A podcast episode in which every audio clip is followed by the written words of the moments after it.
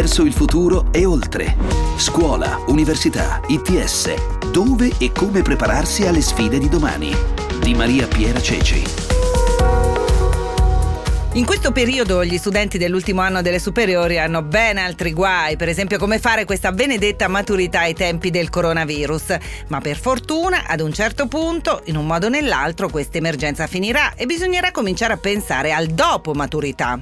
Un passaggio importantissimo e delicato per i ragazzi, quest'anno reso ancora più complicato dalla chiusura forzata degli Atenei. Atenei che però hanno prontamente reagito e come stiamo raccontando nella serie di podcast del mese di aprile che che trovate su radio24.it, la voce verso il futuro e oltre, università che stanno organizzandosi per fare tutto quello che facevano anche gli altri anni, seppur con modalità decisamente diverse. Proseguiamo dunque il nostro tour fra le università. Oggi andiamo a Bologna, dove è tempo di Open Day, come ci racconta Enrico San Giorgi, prorettore alla didattica. Dunque, noi abbiamo trasformato il nostro appuntamento annuale che è Almorienta, che eh, tradizionalmente si teneva mese, alla fine del mese di febbraio a Bologna, a Bologna Fiere, l'abbiamo trasformato in un evento eh, a distanza con eh, presenza virtuale, è un evento digitale, si svolgerà in due giornate, il 14 e 15 maggio. I docenti e il personale di Ateneo risponderanno in diretta alle domande degli studenti e presenteranno i nostri 200 corsi di studio, le modalità di accesso, quelle a carattere locale come il talk o quelle eh, nazionali, i corsi di studio internazionali, le agevolazioni. Già oggi le iscrizioni ad Almorienta sono aperte sul nostro sito, anzi c'è proprio un sito che si chiama eh, Almorienta. Gli studenti potranno seguire le presentazioni delle modalità di accesso ai corsi che sono svolte in tempo reale dai docenti e possono intervenire in diretta con domande e richieste specifiche e visitare con una specie di di tour virtuale, di stand informativi che sono dedicati ai nostri corsi di laurea e di laurea magistrale. Certo non è eh, la stessa cosa che farsi un giro anche per l'università. Eh, vabbè, però guardi che mm, eh, sono son convinto che avranno, dato che queste sono occasioni professionali, sono convinto che gli studenti avranno modo di reperire tantissime informazioni. Viste le circostanze, credo che sarà un evento molto apprezzato e ovviamente incommensurabilmente meglio dell'assenza di qualunque evento. Noi avevamo decine di migliaia di studenti che arrivavano, quindi velocemente ci siamo indirizzati in, questo, in questa modalità. e magari qualche 14... studente in più potrà partecipare perché magari non tutti sì, erano, erano, nelle possibilità di venire fino a Bologna per conoscere la vostra offerta formativa, no? Sì, anche perché vede, noi ci organizziamo già da adesso per un inizio anno accademico 2021 che prevederà la coesistenza di eh, più modi di insegnare, perché noi non sappiamo esattamente cosa succederà in autunno, quali saranno le regole di frequentazione delle aule e quindi manterremo certamente acceso il canale online, anche perché deve pensare che molti studenti, per esempio internazionali, avranno difficoltà a raggiungere l'Italia nei primi mesi. No? Quindi eh, avremo certamente una modalità mista di didattica nei primi mesi dell'anno accademico prossimo. In attesa di tornare anche nelle, nelle aule, perché didattica a distanza sì. sicuramente è importante, ma anche la presenza, insomma, e poi sì, la vita no, universitaria pensi, è anche esatto, altro. Pensi, pensi per esempio alla possibilità di avere aule per qualche mese con una popolazione eh, rarefatta, no? Allora noi dobbiamo cogliere quell'occasione quindi dobbiamo permettere agli studenti di venire in aula in numeri più ridotti, per esempio fare alcune cose in aula, altre no. Dobbiamo certamente cogliere l'occasione di cominciare a vedere popolazione in aula, anche se sarà probabilmente impossibile dall'oggi al domani avere la stessa frequentazione di prima. E qua veniamo invece al futuro, sì. buttiamo il cuore oltre l'ostacolo, sì. insomma anche per questi ragazzi che devono iscriversi all'università. Abbiamo detto sì, dell'Open certo. Day, dopodiché ci sono i test di ingresso. In questo esatto. senso come vi state organizzando? Allora, noi, noi siamo, facciamo parte del gruppo di università che usa i test cosiddetti talk organizzati dal consorzio Cisilia. I talk hanno sempre avuto questa caratteristica di poter eh, essere usati come risultato sull'ingresso a diversi corsi di studio e anche la caratteristica di poter essere affrontati più volte dallo studente. Allora, a partire dal metà maggio quest'anno il test talk sarà impartito rimanendo a casa, quindi lo studente potrà eh, sostenere il test non accedendo a un'aula universitaria ma facendolo da casa. Il metodo è già stato praticamente messo a punto, ci sono già sul sito del CISIA le istruzioni per come iscriversi. Iscrizioni agosto, già aperte quindi? Le iscrizioni sono Dunque le iscrizioni si aprono il 5 maggio, lo studente sceglierà la, la sede virtuale, per esempio Bologna, e eh, avendo a disposizione una rete di connessione e un PC e uno smartphone, il test verrà svolto a casa. Il risultato potrà essere usato per l'iscrizione ai corsi. Questa è una modalità che sarà certamente fino ad agosto. Fino ad agosto noi escludiamo che ci possano essere frequente, eh, organizzazione di test eh, in presenza e ovviamente siamo, non sappiamo esattamente e quindi non abbiamo visibilità sul fatto che invece in settembre i test possano tornare ad essere in presenza. Però mh, mm, per noi molto, sono molto importanti queste finestre di tarda primavera e inizi estate e quindi gli studenti avranno la possibilità, esattamente come gli anni scorsi, di esercitarsi sul sito del, del talk e sostenere i vari talk che danno accesso alle ingegnerie o alle scienze o a giurisprudenza, eccetera, eccetera. Da Bologna a Roma, anche qui alla LUIS, la Libera Università Internazionale degli Studi Sociali Guido Carli, è tempo di far conoscere l'offerta formativa ai ragazzi degli ultimi anni delle superiori.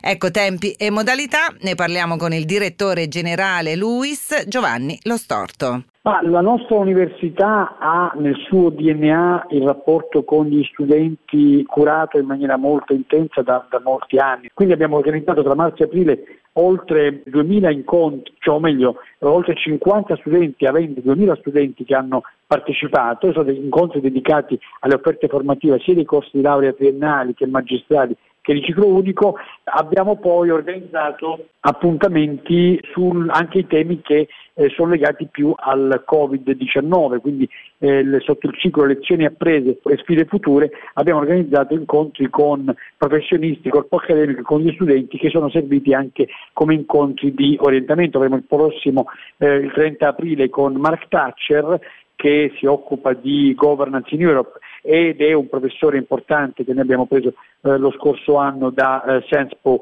di Parigi e poi ci sarà un incontro il 6 maggio in cui parteciperò io e con anche i nostri alunni dagli Stati Uniti e dalla, e dalla Cina. In più abbiamo fatto attività di orientamento individuali, sia video call eh, one on one con gli studenti frontali, diciamo, sebbene con lo strumento digitale, sia eh, live chat con lo staff di orientamento, incontri di orientamento sia in piccoli gruppi per verificare quali sono le propensioni delle persone confrontandosi tra loro, sia anche per rispondere singolarmente a domande sulle scelte da fare. Incontri che si sono conclusi o c'è ancora la possibilità di farli? Sono tutti incontri ancora in corso, il nostro ufficio orientamento in realtà sugli incontri per gruppi e sugli incontri individuali non chiude mai perché li facciamo tutto l'anno, iniziamo a settembre e continuiamo a ciclo continuo, lo facevamo prima anche con incontri nel campus, speriamo di poterlo rifare presto nel campus, ma lo facciamo certamente ora con lo strumento digitale. Pensi che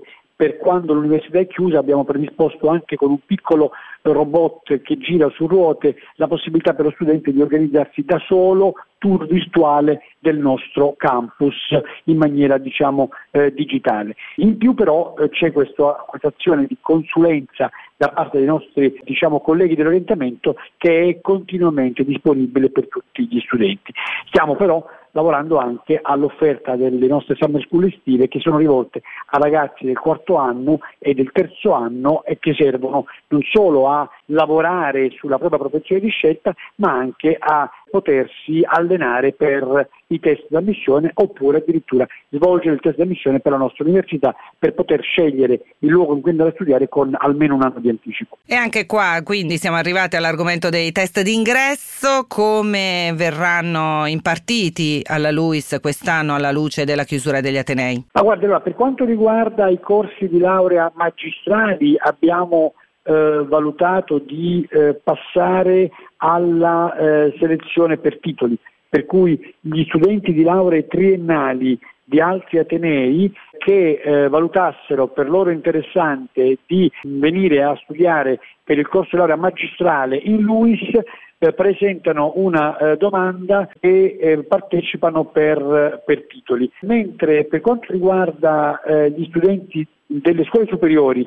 che volessero iscriversi ad un nostro corso di laurea triennale o al corso di laurea ciclo unico in giurisprudenza, quindi o un corso di laurea triennale di economia e scienze politiche o al corso di laurea quinquennale di giurisprudenza, potranno partecipare al test d'ammissione che abbiamo posizionato al, quest'anno al 30 luglio per dare la possibilità agli studenti che saranno coinvolti, interessati ancora da attività scolastiche o quest'anno in maniera particolare da un così perso impegno per l'esame di maturità, di poter prima completare tutti i propri impegni scolastici e poi di venire al nostro test d'ammissione. Test d'ammissione che eh, sarà eh, erogato in forma diciamo di eh, distant, quindi faremo un test d'ammissione online. Quindi non in presenza perché non, ancora, insomma, non c'è ancora questa possibilità, si farà, si farà a distanza, eh, ovviamente sarà un test ben controllato, insomma come si svolgerà? Avete già fatto un punto su questo? Noi su questo siamo diciamo, molto fiduciosi perché abbiamo fatto un'esperienza molto interessante per le prove intermedie